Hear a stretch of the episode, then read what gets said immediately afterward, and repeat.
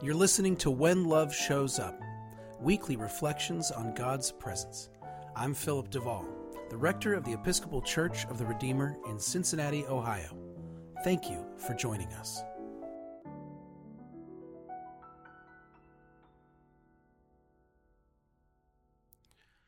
The first trans person I knew, I met in high school. It was 1996, and I had never heard the term transgender. At this point, in my circles, we used the terms gay, straight, and bisexual to describe sexuality, and we used the terms male and female to describe gender. I had, of course, heard of people having what we called sex change operations, but I had no language or understanding around that. The first time I heard the term cisgender was in an episode of the TV show South Park in 2014. I had to pause the show and Google it. My high school friend presented as female back then. We had kept in loose connection over the years, and then one day, I believe it was 2009, I received an email from him letting me know that he had transitioned, that he identified as male, and that he had changed his name. It was sort of a form email, one that he'd sent to several people, specifically people he felt would be understanding and supportive.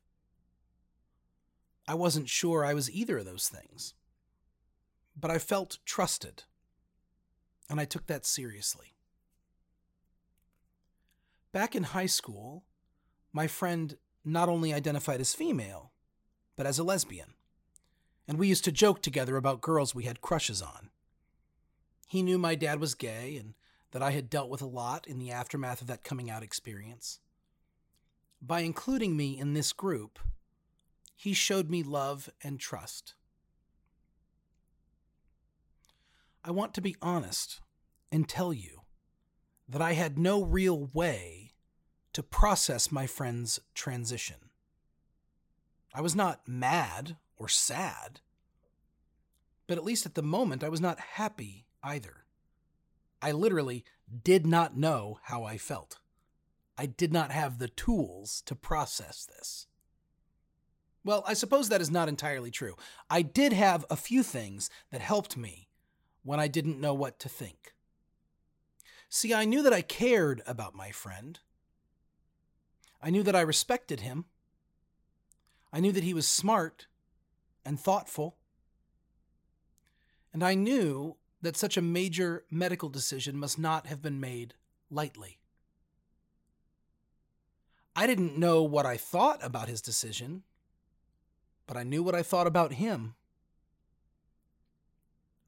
When you are not sure what you think or how to react to something, choosing love and respect is, in fact, a practical tool you can use. So, I congratulated him. And, at least for the time being, I kept my questions to myself. It didn't feel right to pepper him with curiosity that might be read as skepticism. In the meantime, he looked and sounded happy. Genuinely happy. And I liked that. As I look back on all this, I am fascinated by how interconnected understanding and language were. I did not have the language to describe my friend's situation, and I did not have understanding either. I had not thought of gender and sexuality as separate.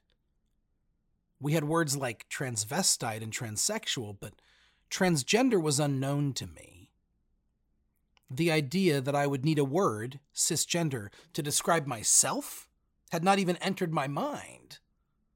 And truth be told, the first time I heard it, my reaction was not positive.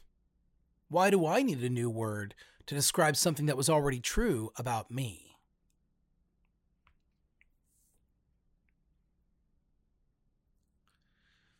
You know, there's something radical that happens in Christian baptism that we don't often talk about. Baptism is the entrance rite into the Christian faith. It's the ritual through which one is recognized as Christian. And when we talk about baptism, the discussion often centers on what it means for the person who has been baptized. But if we take a step back, we can see that something is also happening to the rest of us. I am a member of the church. If you become a member of the church too, the church looks different. Now it has you. Your presence changes what we looks like. Your presence in the life of the church changes me, redefines me. I am not the same anymore because of you. Our relationship means I must define myself differently. In order to understand this more fully, the church had to develop new language to describe what was happening. This was what St. Paul was doing when he famously called the church Christ's body. He was seeking to describe our transition, our transformation more fully. Paul insisted that every person is like a member of that body of Christ. And as is true in a body, every single member has an effect on the whole. Every person has a role in the larger shared life of the faithful. When someone is baptized, it's not just that they are changed, it's that we are changed. I am changed. Together, we look more like Jesus than we did before. But to acknowledge that means we're forced to expand our understanding of who we are. We have to develop new language for what God is doing, for how God is blessing us. In recent years, I have had to learn new language to understand my transgender friends better. I did this for the same reason I was kind to my friend who had transitioned. I believe in the law of love. I believe in treating people with love and respect, even when I don't understand them as well as I'd like.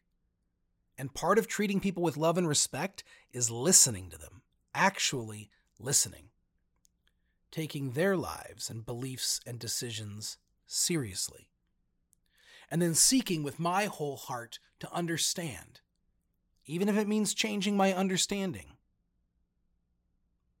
even my understanding of myself. Over the last year, the staff of Redeemer has been working with a local expert on gender and sexuality.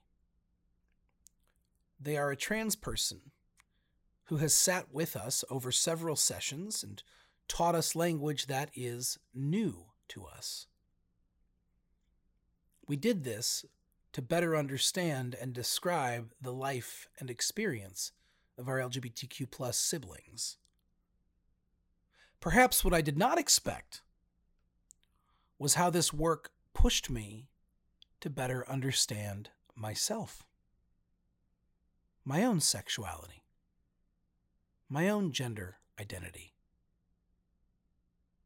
You know, at first I thought using my pronouns or describing myself as cisgender was a small concession I had to make in order to make other people comfortable. And I did it because showing people respect is indeed a very small concession. But I'm coming to see that knowing and using this language is an acknowledgement that I am being transformed too.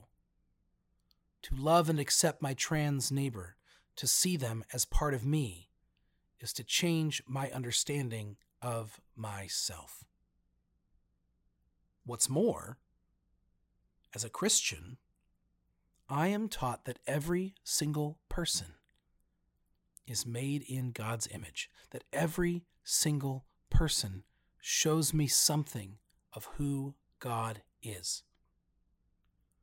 To change my understanding and expand my language of my transgender neighbor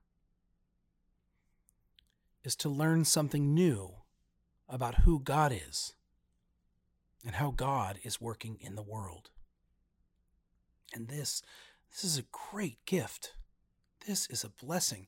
Trans people are a blessing to this world. They are teaching us all something about ourselves, about creation, about who God is, about what love really means.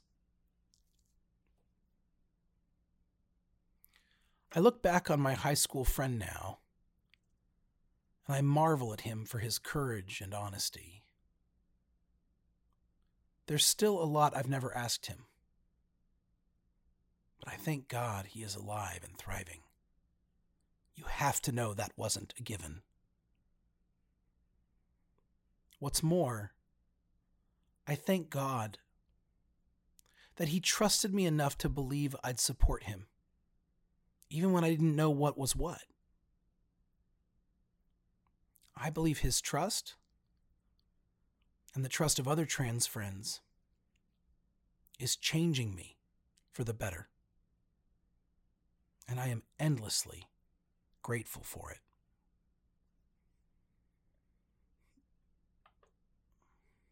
This has been When Love Shows Up, a podcast of the Episcopal Church of the Redeemer. From Cincinnati, Ohio, the Queen of the Midwest, the crown jewel of the Buckeye State, this is Philip DeVaul. Remember, you are blessed, and you are a blessing. Thank you for listening.